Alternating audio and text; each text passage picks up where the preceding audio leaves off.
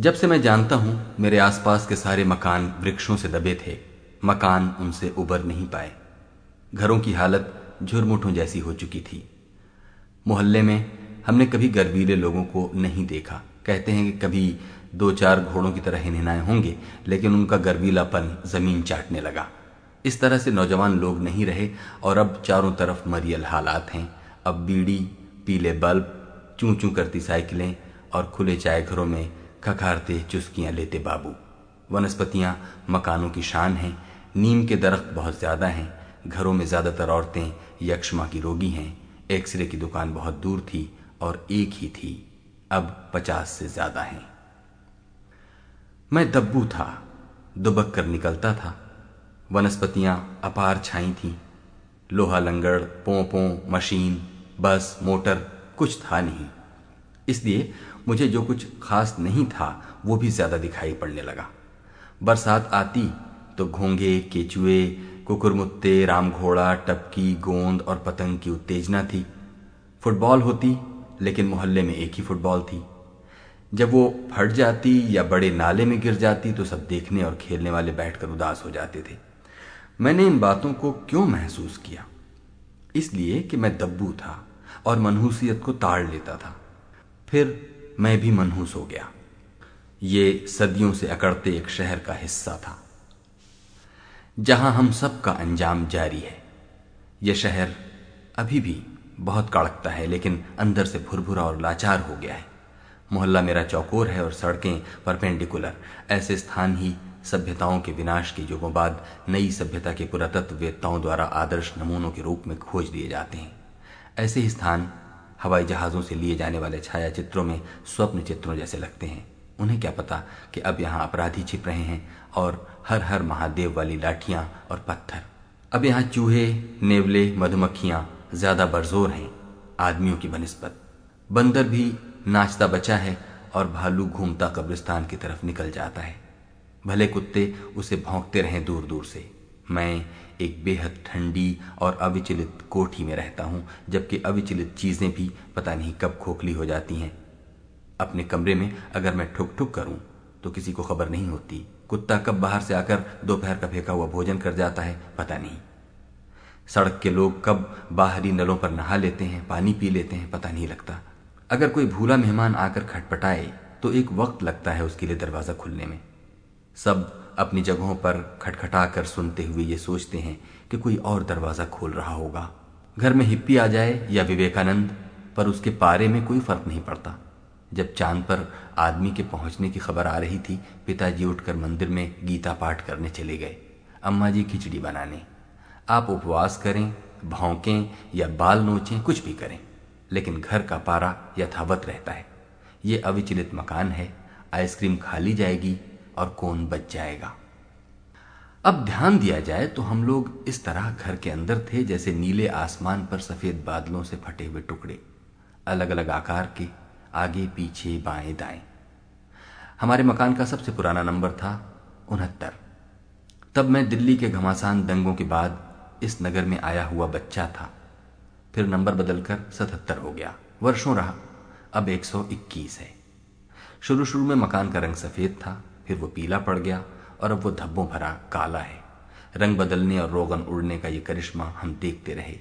दिल्ली की बस्ती के बाद यहाँ की बस्ती बहुत भयावह थी।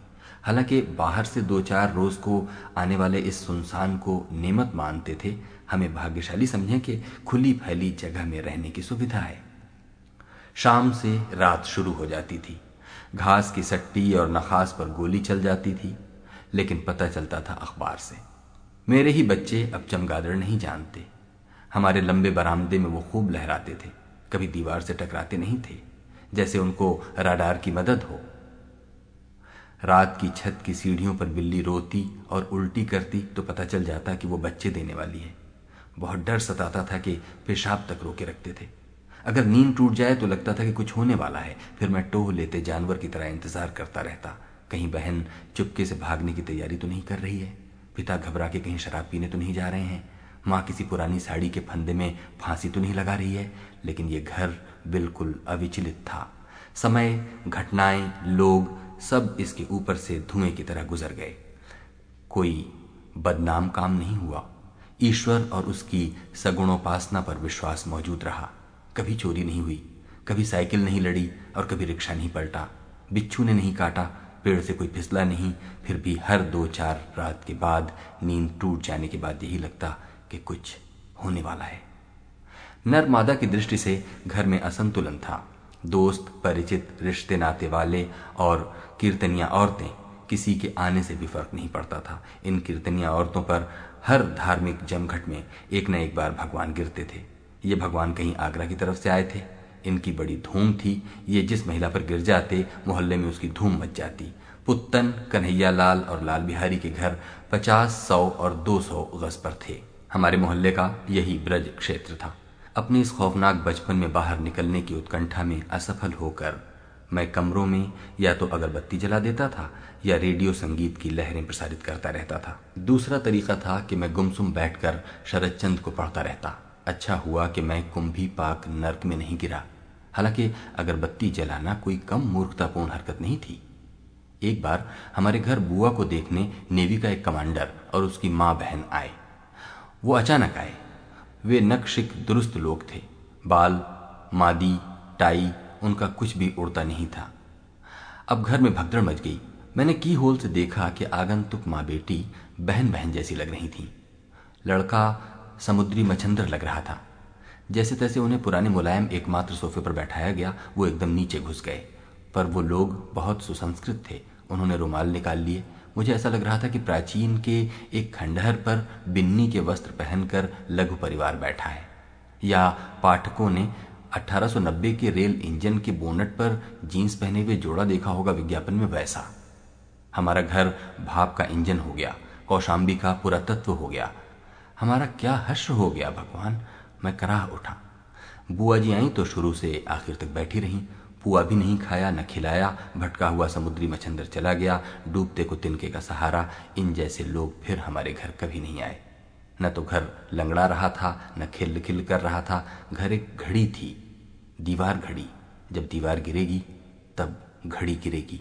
महाराजन बना रही है कि आज मुंशी जी के घर बंसी बजाते मुकुट लगाए साक्षात भगवान निकले। एक पल भर को दर्शन हुआ, जो न देख सके रह गए। मेरे पास एक मैरून जांघिया था। मेरे पास यही एक जांघिया था। इसे बार बार ऊपर करना होता था। मैं बहुत दुबला था। इतना कि यहाँ पर उन दिनों की एक फ़ोटो चिपकाने की इच्छा होती है। और कैसे बताऊँ? हालाँकि वाराह मिहिर के अनुसार, जब आईने में हर बार देह और सूरत बदल जाती है तो फ़ोटो से भी कैसे सच का पता चलेगा? फिर भी मुझसे ज़्यादा दूसरे लोग जानते थे कि मैं दुबला हूँ।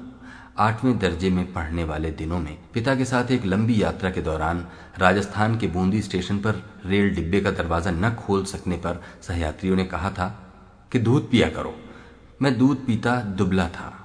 अजमेर में प्रेम के गुम हवास के बीच शीला ने अपने मास्टर प्रेमी से कहा, कितना दुबला है ये। मतलब लोग अपने प्रेम के अवसरों पर भी इतने दयावान थे। स्कूल में मुझे हॉकी नहीं देते थे खेलने के लिए। मैं हाथ बढ़ाता था पर मेरे हाथ में कभी हॉकी गेम टीचर ने नहीं दी। वो मुसलमान थे। एक दिन मुझे इतनी जिल्लत महसूस हुई कि मैं चिल्लाता हुआ भागा। मुसलमान, बेईमान, मारो जूता, तान तान। मैं बदहवास था, पसीने पसीने था। मेरा जांघिया खिसक रहा था, मेरी नाक से जुकाम, पानी की तरह झरने लगा था। मैं जानता था कि अब हर जगह मुझे ठुकना है, पर मैं दम फूलते तक घर की तरफ़ भागता रहा।